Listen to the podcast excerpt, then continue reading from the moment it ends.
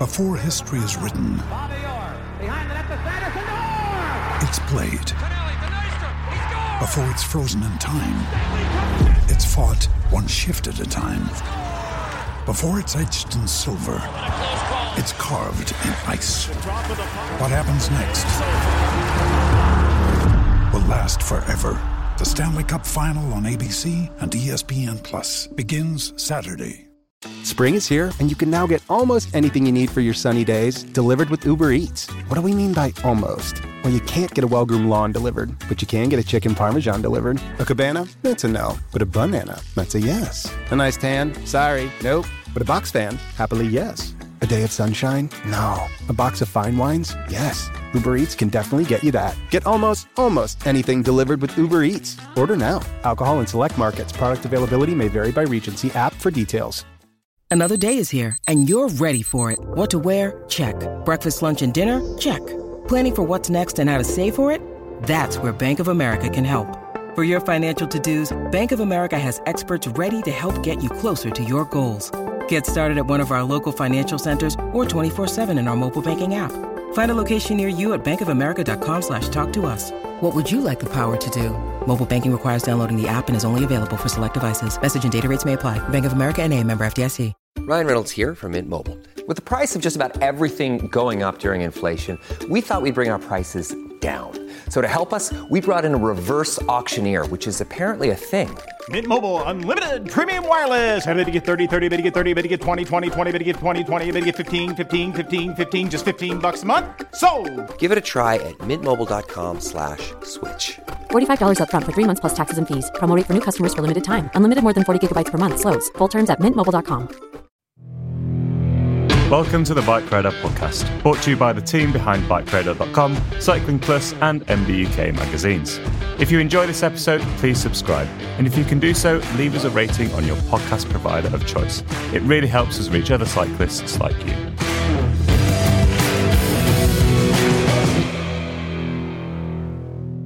Hello and welcome to this episode of the BikeRadar podcast. 2022 brought heaps of exciting new gravel tech, but there's plenty more to come in 2023 for a discipline that is still finding its feet. In today's edition of the BikeRadar podcast, we've wandered the plains with gravel-specific divining rods and found a gushing spring of new tech. From yet more gravel-specific components and kit to endless bickering at the top tier of the sport, our predictions cover every corner of gravel cycling. I'm joined by special guest Ben Delaney, BikeRadar's former US editor-in-chief turned solo gravel-questing cowboy. Ben is a man who's been at the heart of gravel tech since the beginning, so you can trust his predictions have a damn good chance of coming true. Ben, how are you doing today? Oh, I'm doing wonderful, and just listening to your poetry warms the cockles of my Colorado cold heart. And Ashley, also good to see you, sir. Thanks for having me on. Yes, we are also joined by BikeRadar's road tech editor, Ashley Quinlan. Now, while Ash tends to spend most of his time on the road, he's slowly being won over by a life more bumpy. Ash, how are you doing today? I'm very well, thanks. And I'm very pleased to be joined by Ben as well. It's a really good love-in for me. Gravel royalty joins us today. Yes. Maybe gravel court jesters might be a more apt description. But possibly. Nonetheless, here we are. We're going to jump straight in with Ben's prediction. Ben, I'll hand over to you. For 2023, the gravel mullet will grow ever stronger and more prominence.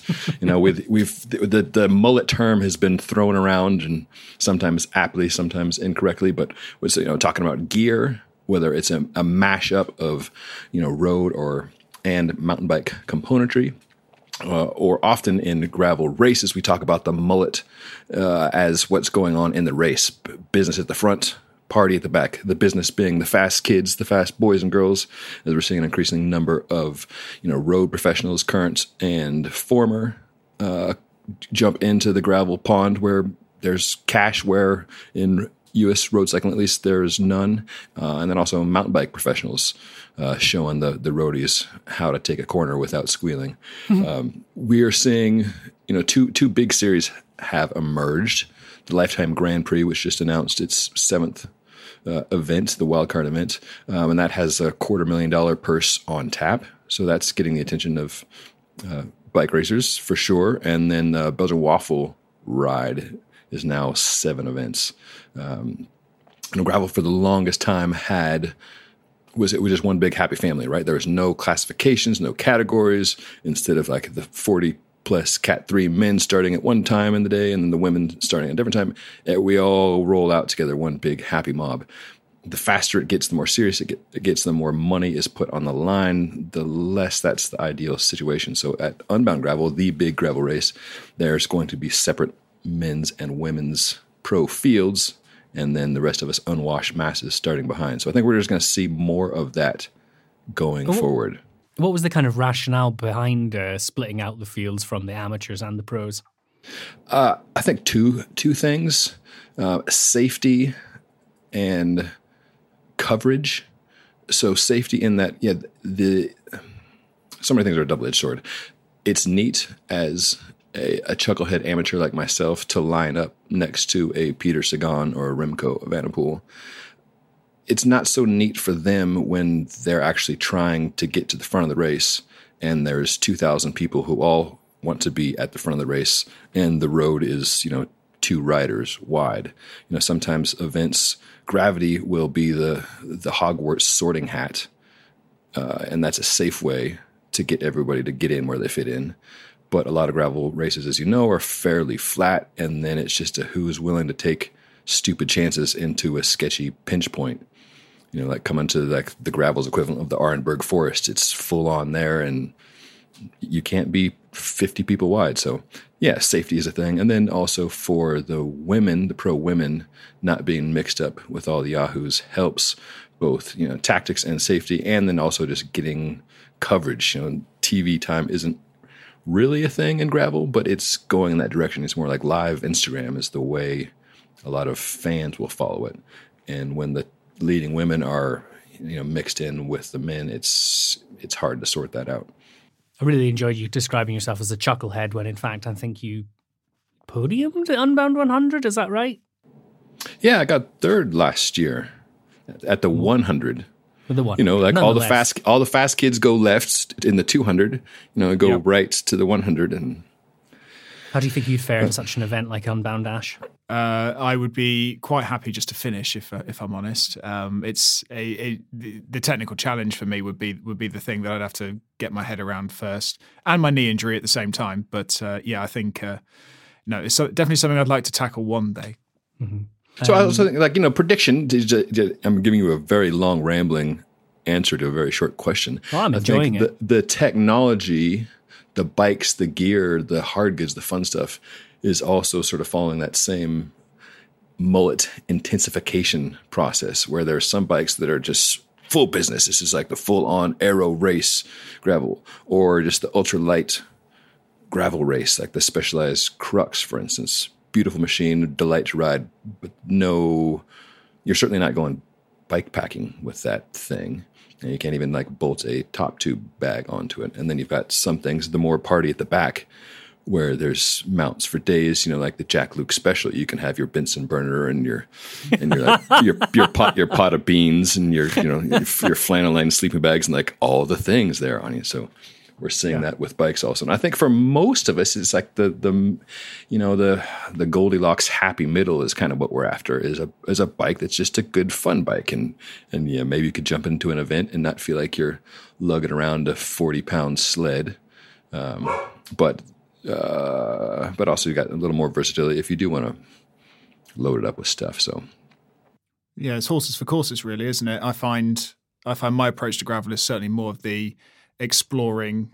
I lean more towards exploring, even though the roady side of my brain tells me I want to ride, say, a Factor Ostrea gravel and something that's essentially a road bike that's been sort of widened slightly for gravel purposes. I find that that kind of bike is actually quite stressful to ride when all you want to do is explore and enjoy exploring. If I want to do kind of fitness and hard efforts and so on, I would still tend to default to the road, and that's just my personal way I look at it. But you're right, having a bike that's ultimately very fun is certainly the way forward. The final question for me, Ben, not really related to prediction, but looking ahead for your sort of gravel racing year, what do you think you're going to be spending most of your time on bike-wise?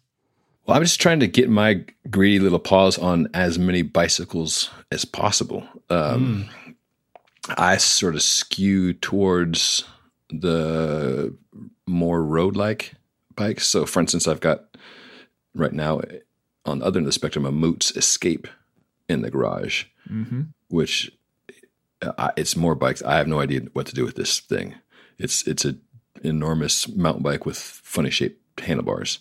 But I like testing all the weird ones just to, you know, just to test out the whole parameters of this. Like the Evil Shammy Hagar is not a bike I would buy, but I'm so grateful that thing exists and I've been able to ride it to see what a 66 degree head tube feels like with just so much flop. The thing, like, you've got to get up to a certain speed or the thing is just going to tip over on you. But so I like testing, you know, suspension gravel bikes.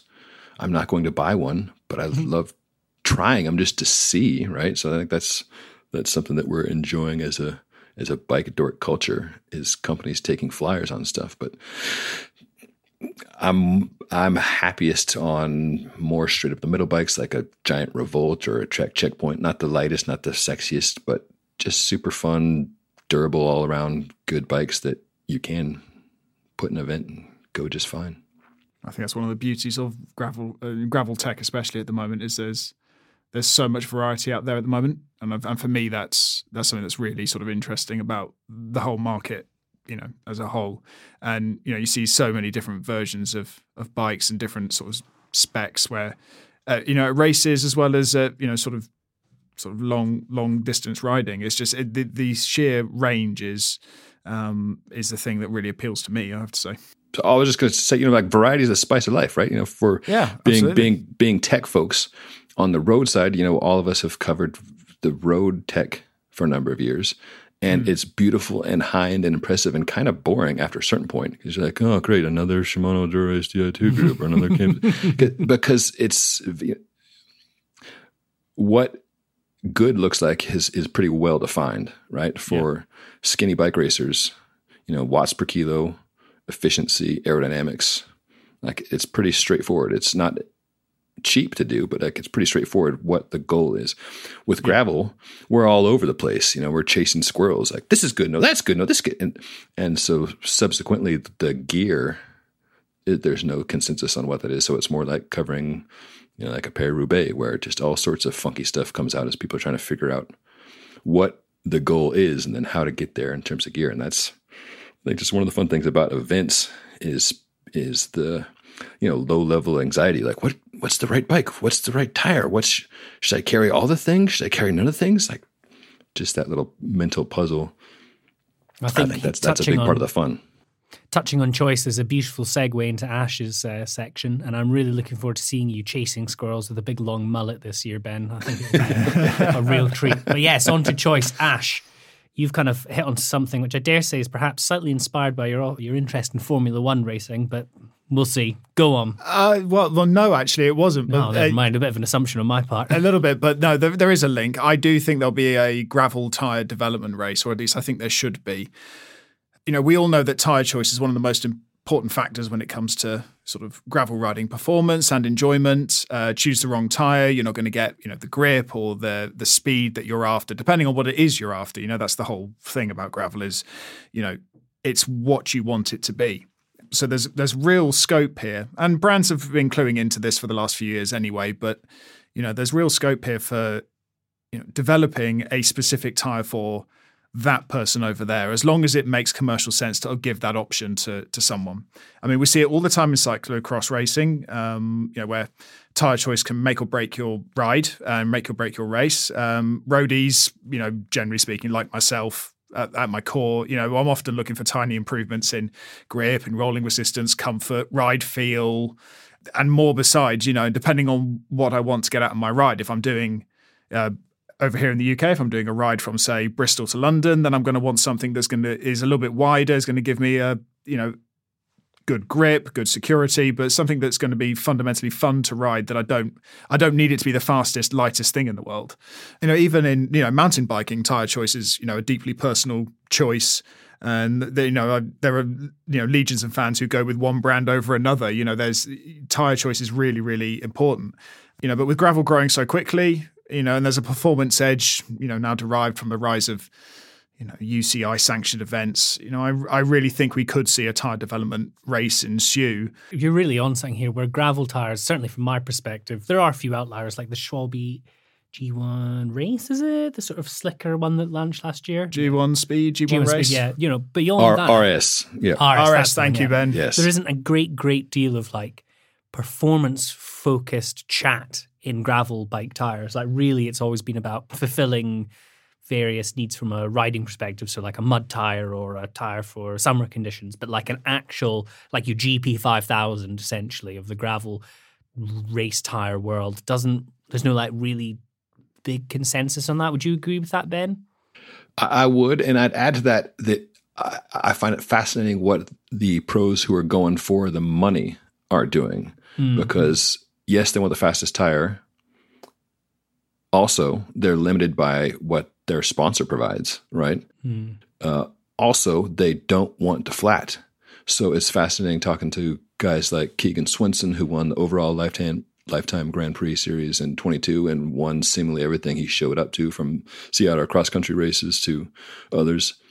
He runs really high pressure and inserts, and will be the first to tell you that the ride feel is compromised, and in some ways traction is compromised by running too much pressure. But he just simply does not want to flat, because pulling over for even, you know, less than 60 seconds to stick in a plug and air it up, that could make the difference between being in the contention for the win and being in contention for 10th place. Yeah. So in some ways it's interesting to see what the pros do, so we can emulate that, thinking it's the best. But sometimes it's a terrible idea. You know, it's like asking a professional basketball player how to score. It's like, well, you just simply like jump from 10 feet away and slam the ball in the basket. It's like, that's not happening here. So yes, tires do make a difference, and you can, you know, measure in a lab what's fastest and what's best. But if you've got a flat, you're out. So there's that constant weighing. If you're lined up at Unbound, Ben, what would be your tyre of choice for a go-fast long ride where you think you're going to be in contention for another podium? I love me some Schwalbe. I love the feel of those things. And I've done Unbound 3 times, twice in the 200, once in the 100. And now it's a tradition to ride the G1s. You know, first it was with the all-rounds, then the R, and then this past year, the RS. Every year I get a flat, a singular flat. Each time when riding in a big group and you can't see, so you're just blind kamikaze bombing, and like you're not picking a line, you're just at the mercy. And that's, I think, part of why there's so many flats in races where people have tires that serve them well all year long, and they have no issues, and then they get to a big event and they flat because you can't see what you're doing. There's hundreds of people in front of you kicking up dust, and yeah, your tire feels supple, but like hitting a hard curb that you can't see, like that's a pretty good test of a tire's durability. So yes, long answer, a short question, Schwalbe G1 RS all the way. Yeah. I mean, we rate that tire very highly over here as well. But it's, I mean, this doesn't just, you know, stand for races as well. I honestly think that, you know, it's, Ben, you coined a term very recently, I think, completers. I stole this term for the record. Oh, sorry. Okay, for the record, then it's not your term, but that's fine. That's fine. Yeah, but your gravel finishes. Completers is the business end of the mullet. The completers is the party at the back. Is the rat tail party at the back? Yes. But yeah, with regards to tires, you know, everyone's looking for their optimum performance, and that doesn't necessarily mean speed. You know, whether you're riding like I would probably be at this point, you know, in my gravel journey very early on, you know, like, you know, I'm riding just to complete and finish it, or whether I'm riding it with a performance goal in mind.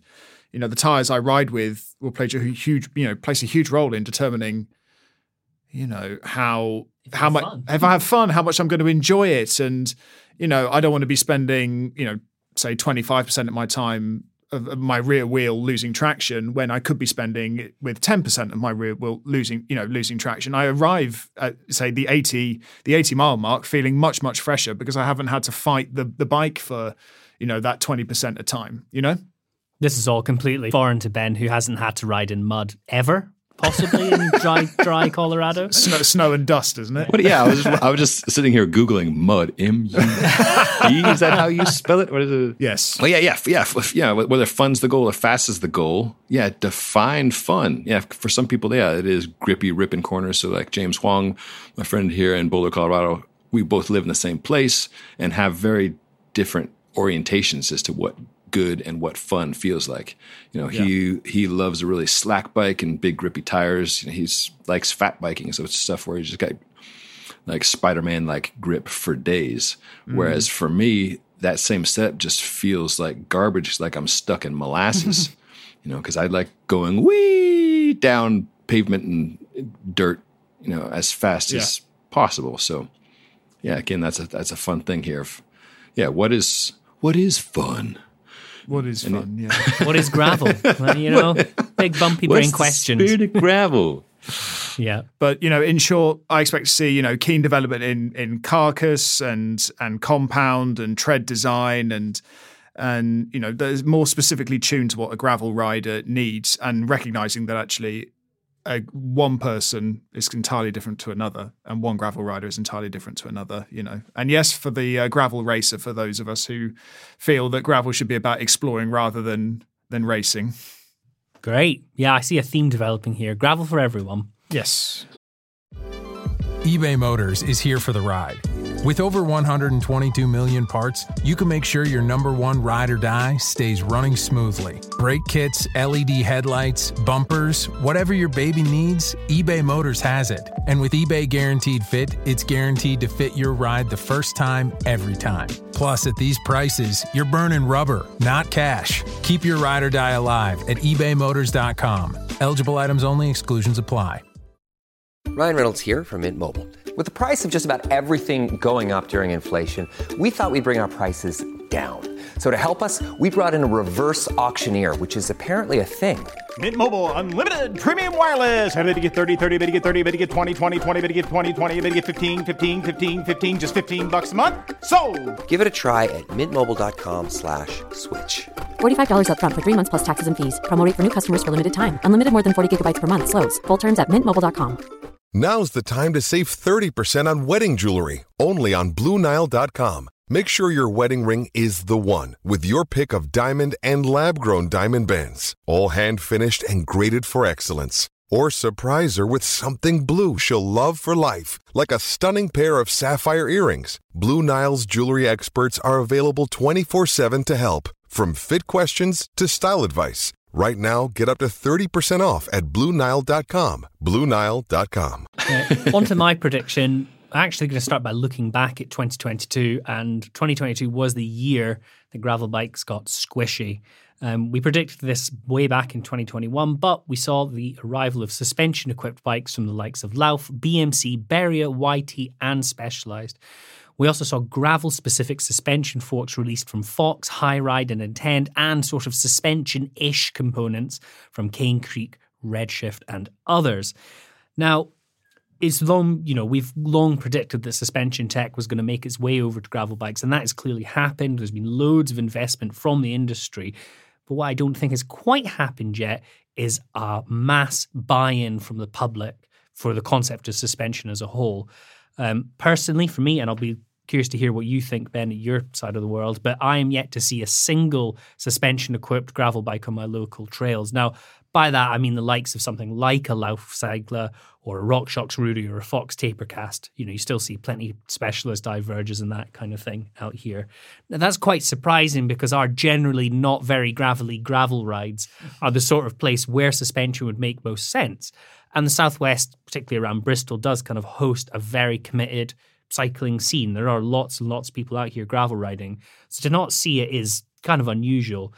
And while comments rarely reflect the majority view, the discussion on any article or social post we put online about gravel bike suspension is very mixed. Yeah. Now, I personally think suspension on gravel bikes does make sense as a concept. You only need to look at mountain bikes to see that suspension off-road does make sense. But I just don't think we've seen that mass buy-in from the public that perhaps brands who've invested lots and lots and lots of money in these things were perhaps hoping for. Ben, What's the scene like at your side of the world, and have you seen much suspension, either out on just kind of social rides or at events like Unbound? A common comment to gravel suspension is just get a mountain bike, dude. Why not just ride a mountain bike? Whether that's, like a dropper post with a bit of squish, or, a Fox Easton RockShox suspension fork, or even some of Specialized more recent configurations. So yeah, I think on the whole, it's not widely adopted. However, there are pockets who are full-on evangelists for it, some of whom I find to be experts in the field. So for instance, Nick Ligon, the man who literally wrote the book on gravel cycling back in the day when we were working at Velo together, wrote a book for VeloPress gravel cycling, was a professional mechanic for years and years at the World Tour level. Guy knows what he's talking about. He loves his Lauf fork because it just takes a bit of the edge off, and he'll do some events, but doing long distances and having fun, that's his jam. And for that, he is all about the Lauf fork. So personally, I see that and say, Nick, I see you. I appreciate that. I'm glad you're in your happy place. I think Lauf feels funny when standing up on hard-packed dirt and certainly on the road. So not for me. And that's probably where the majority of the market is. The Specialized Future Shock, I think, is some people like gravel suspension seat posts. I think those feel like you've got a flat tire. But a little bit of give, just a tiny little bit under the stem, that I feel like compromises very little in perception of overall bike stiffness, even when you're out of the saddle, but definitely adds some comfort. So that to me is like a good sweet spot for gravel suspension. Otherwise, the tires are the thing, tires, a comfy saddle. That's adequate. So that's my narrow view. How about yourself personally? Well, I've ridden the Diverge. I'm actually in the midst of testing the Diverge STR. That's the new one that has the Future Shock rear system. Basically a giant, great big bendy seat post. I really, really rated the previous generation Diverge, and the front end Future Shock is basically unchanged for this bike. The rear end one is very impressive and very... it's very effective at doing what it sets out to do. I don't personally think it's the sort of bike I would go for, because yes, it does feel like it's got a flat tire, and also it has a very small but perceptible change in the effective saddle to bars reach, which I find very distracting. And I think whether or not you find that distracting just depends on who you are. I find it very annoying. I think as a concept, if I was really out there, possibly even doing something like Unbound. Josh Patterson, guy who works for lots of titles but did some good freelance work for us, he went and did Unbound last year, and he really, really rated the Fox fork he used for that. Like, for me, where I'm not going to be podiuming, I would definitely be looking for comfort over anything else. Ash, have you ridden any suspension-equipped gravel bikes? And actually, have you seen any suspension gravel bikes out in the wild? No, on both counts, actually. So it's hard for me to... As I talk to you guys now, it's hard for me to say whether I would spend my own money on a suspension system for a gravel bike, or buy a gravel bike with a suspension system already fitted and designed into the carcass of the bike. What I would say is, and I don't see very many either, so I'll say that also. What I would say is that the very nature of the gravel industry being quite young, it has some balancing to do, and a lot of the we've seen a lot of gravel suspension developments recently, and I wonder whether it's the development pendulum, if you like, of going towards soft before then come back towards stiffer again, and then it'll go back towards soft again, in the way that road bike brands tend to go all aero, and then they think no, I want to go all more all round and light, and then I want to go back to aero again, and then they sort of land in the middle for a while because that's a lily pad they haven't stood on for a little while, and then they'll go back over to another one again, and it just happens over years and years and years, and I don't think gravel you know, it's not immune to it, is it? It is not immune to it, and yet at the same time, it hasn't had the time to swing like a pendulum in that way just yet. Yeah. So we're probably just seeing those first. You know, we're looking at gravel and seeing what you can get through, you know, arguably mountain biking. You're looking at mountain bike saying, what can we take from that? And then what can we take from the roadside? And it will swing back again. And there'll be categories and subcategories of bikes that come with it as well. And it's getting the balance right, I think. And you could argue that I see gravel as something that came a little bit more out of road than it did out of mountain biking. That's how I see it. And I wonder if that's how many other people see it. So, and there's no denying that the road... influence. The road influence kind of links, you know, makes it seem like, you know, change is very difficult. And so there's be a resistance to having suspension on a gravel bike, which is really supposed to be closer to road than it is a mountain bike. No, I really get where you're coming from. Like, if I look at my Instagram, the people I know, the people who have really gone like whole hog on the gravel scene have been more roadies than they have mountain bikers. Like, yes. The mountain bikers I know who now dabble in gravel are more like, well, it's too miserable to go sliding down some Welsh mountainside, so I might as well go to a gravel ride. Yeah. You know, it's not, and they generally are more or less conservative, I should say, than the roadie side. Yeah, I think you're right on that. Now, obviously, that's just our kind of view and our... what we're seeing from our side of the world, Colorado and the southwest of the UK. But what does suspension look like in your part of the world? Are you regularly seeing suspension out and about? Or perhaps you're a suspension user yourself. If you have any thoughts, do send those through to podcast@bikeradar.com. Now, we're going to turn it ever so slightly away from the tech side of things, and we kind of canvassed the opinions of the team of the whole. And we've got Liam Cahill, who recently joined us, who basically summarised by saying that we're going to spend the entire year arguing about gravel rules. You know, as a discipline which kind of sprang into life with a healthy disregard for rules, we are seeing more sort of arguments and bickering, particularly at the top end of the sport, as, I hate to say it, the UCI have pretty much got involved. Now, some of this is all very, very well intended. I think the example we talked about earlier with Unbound, where improved safety and improved coverage, like, nobody's going to argue that's a bad thing. But where it gets a little bit more vague around the spirit of gravel, one of the most memed things on the planet at the minute, it's a little bit harder to take sides. Now, the one particular example that jumps into my mind is the likes of aero bars, which were recently, or have been banned rather, from this year's edition of Unbound going forward. Now, people have tried to reach a consensus, the kind of key riders who were expected to a podium, tried to reach a consensus prior to last year's edition of Unbound about whether or not they should use aero bars, but they were unable to come to a consensus, and that's it. They kind of called for a decision to be made by the organisers, and now they're gone. Now, I can totally foresee more of this in future. Ben, what are your thoughts on aero bars and that argument, and what do you see being the next sort of frontier of online arguments for gravel cycling, gravel beef? I agree with Liam that the beefy spirit of gravel will continue to be an ornery character and an entertaining character. Yeah. At the risk of sounding like the gray-haired old father I am, I like rules.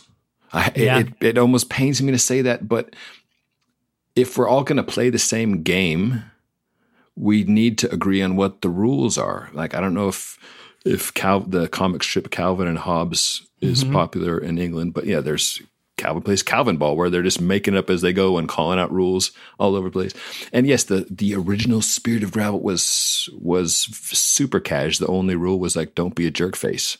And you're getting from point A to point B on cue cards, and there was no timing. There was no money involved. There's no entry fees. There was certainly no podium money. So it was just a fun thing. So, and that situation, yeah, you don't need rules. But if you're going to have professional riders coming to win money, for their sake and for the sake of the fans, you need to agree on, like, is a goal going to be worth 10 points or 2 points? Like, is the outer bound lines for the football pitch here, or is it over there? Like, it doesn't really matter if aero bars are legal or not, but like, let's just agree on what the ground rules are, and then let's go play. Any predictions for what's going to be the next hot gossip topic? Yeah, I just totally dodged that question. Yeah, I know. That's why I asked you. I think the gender will continue to be a flashpoint for cycling and sports in general.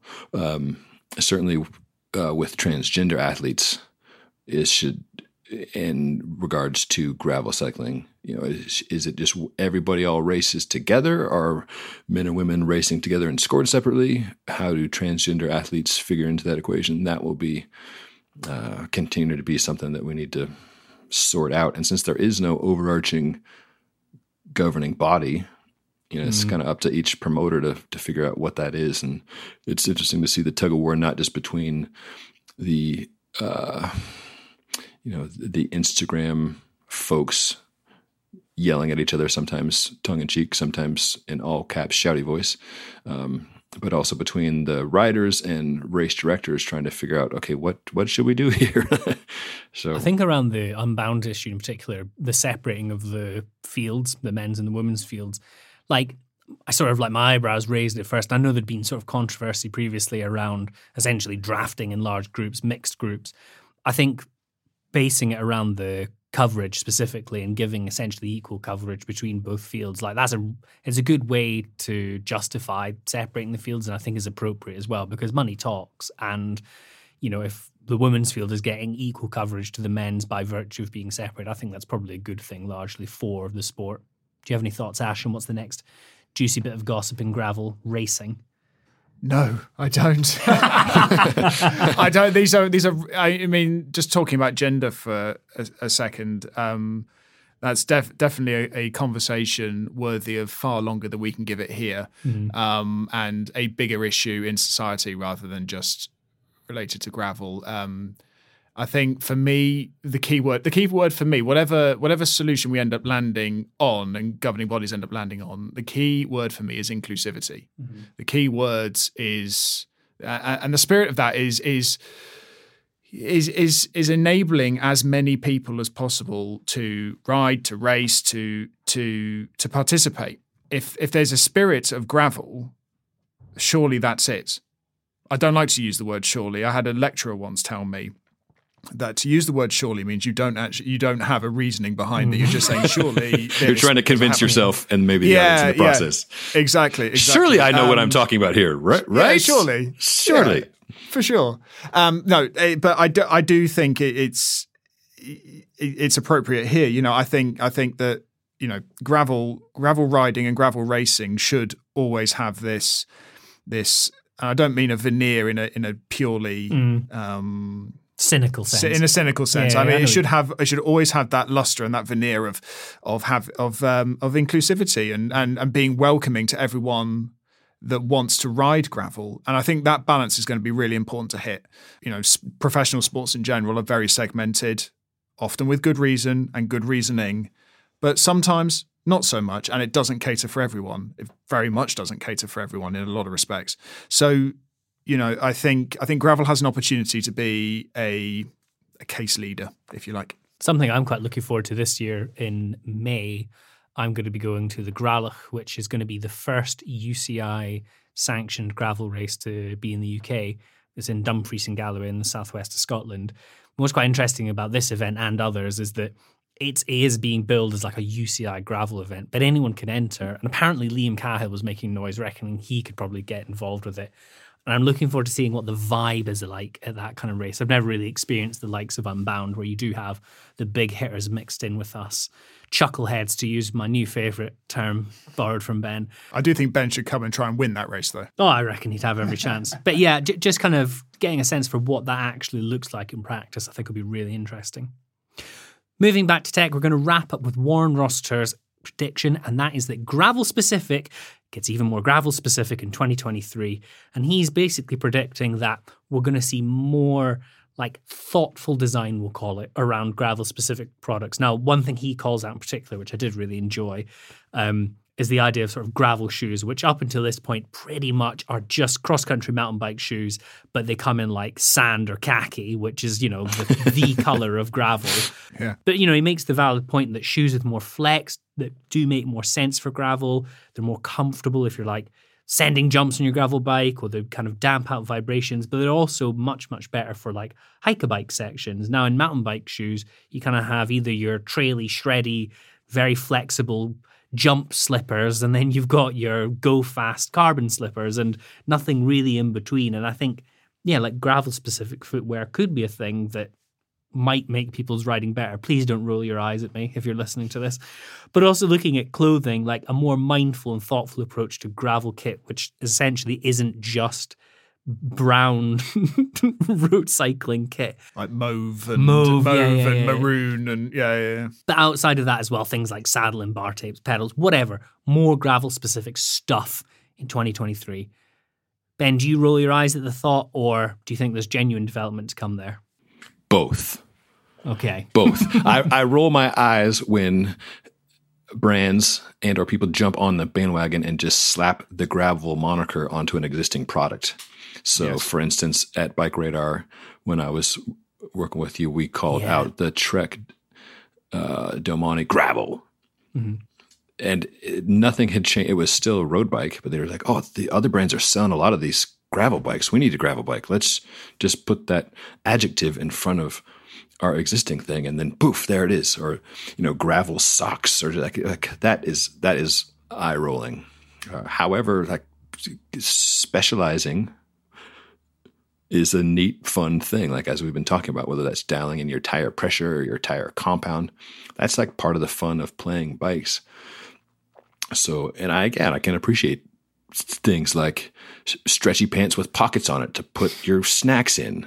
That was one of the many things I initially rolled my eyes at and laughed at, and then B was like, yeah, actually that works really well. Now I would just want to ride all the time in those. So I welcome, if we're going to be bike dorks, I say we just go all in and embrace it.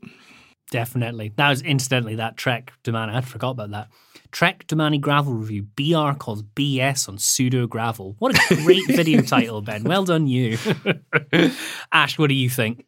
I think many people, they choose their clothing and their kit based on, you know, it's an expression of their personality, an extension of their personality, right? Just in general.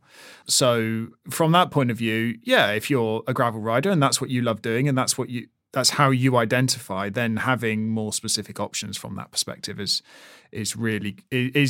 It's really good. And it can be fundamental as well. If you're talking about shorts there, you know, you want maybe a short that's got more padding in it, for example, or a thicker chamois, for example, you know, grippers that are, you know, maybe a shorter or longer leg length, depending on how you know, what your preference is. Pockets, as Ben said, there are plenty of brands out there already doing specific gravel kit and some very good stuff out there as well, I think. But Ben is right. There are eye-rolling examples of people slapping a different colorway on something and saying, yes, that's a gravel-specific sock or a gravel-specific jacket. No, it's exactly the same as the road version. You've just put some camo on it. Well done. You know, I do certainly eye-roll my eyes at that as well, for sure. You touched on shorts with pockets, Ben. Any other gravel-specific kit that really you turn to every day? I don't know if it's gravel-specific, but gravel adopted, you know, a Camelback, a hydration pack. Mm-hmm. You know, that was something that, you know, once upon a time I was probably 50-50 mountain road, and I saw a Camelback as a decidedly mountain bikey thing. And I initially turned my snooty roadie nose up at. And now I love those things for longer events. So like not gravel specific, but just like gear that works very well for the fun task at hand. I think you used to make fun of me for using bar bags way back in the day when you were back. Oh, absolutely. Absolutely. And now I'm pretty sure you use them on most rides now. Oh yeah. Yes. That's I call it karma, call it what you will. That's just a habit of mine. I will see something, make fun of it, you know, without giving it any like actual thought. Oh, that's stupid. And I'm like, actually, no, that's quite nice. Could I have one, please? Yes, I was on the performance pencil case bandwagon long before you. Yes, I'm just trying to follow you, Jack. Yeah. No, I just wanted to make the point as well. You can spot some pieces of kit that, you know, aren't marketed or designed towards being gravel specific, but actually are really good pieces of kit for that purpose. I've got a first generation Rafa Breve jersey long sleeve. I've got the matching gilet that goes with it. I believe you own the same thing, Jack. Mm-hmm. And I bought it myself, and it's fantastic for gravel escapes because it's relaxed. It's got big, deep pockets and other pockets besides, and it's highly visible as well, which I find quite nice as well. You know, it just works well. So it doesn't necessarily have to be specifically designed for gravel. You can find good pieces of kit that were designed for something else originally that actually are pretty damn good for gravel as well. Definitely. More gravel in 2023. I think that's what we could summarize it all as. And we're going to wrap it up there. These are just our predictions. Either leave your predictions on the aforementioned email, and that is podcast@bikeradar.com, or leave a comment on the article associated with this podcast. That'll be on the site pretty soon. Ben, thank you so much for joining us. It was a real treat. Thank you for getting up so early at Colorado time as well to join us. And all the best for your gravel racing exploits in 2023. Thank you, gents. It was an honor and a joy to join you all. Ash, as well, thank you to you for joining. Thank you for listening. We'll speak to you again soon. Thanks for listening to the Bike Radar podcast. If you've not done so already, please subscribe and share with your friends, or leave us a rating if you've enjoyed this episode.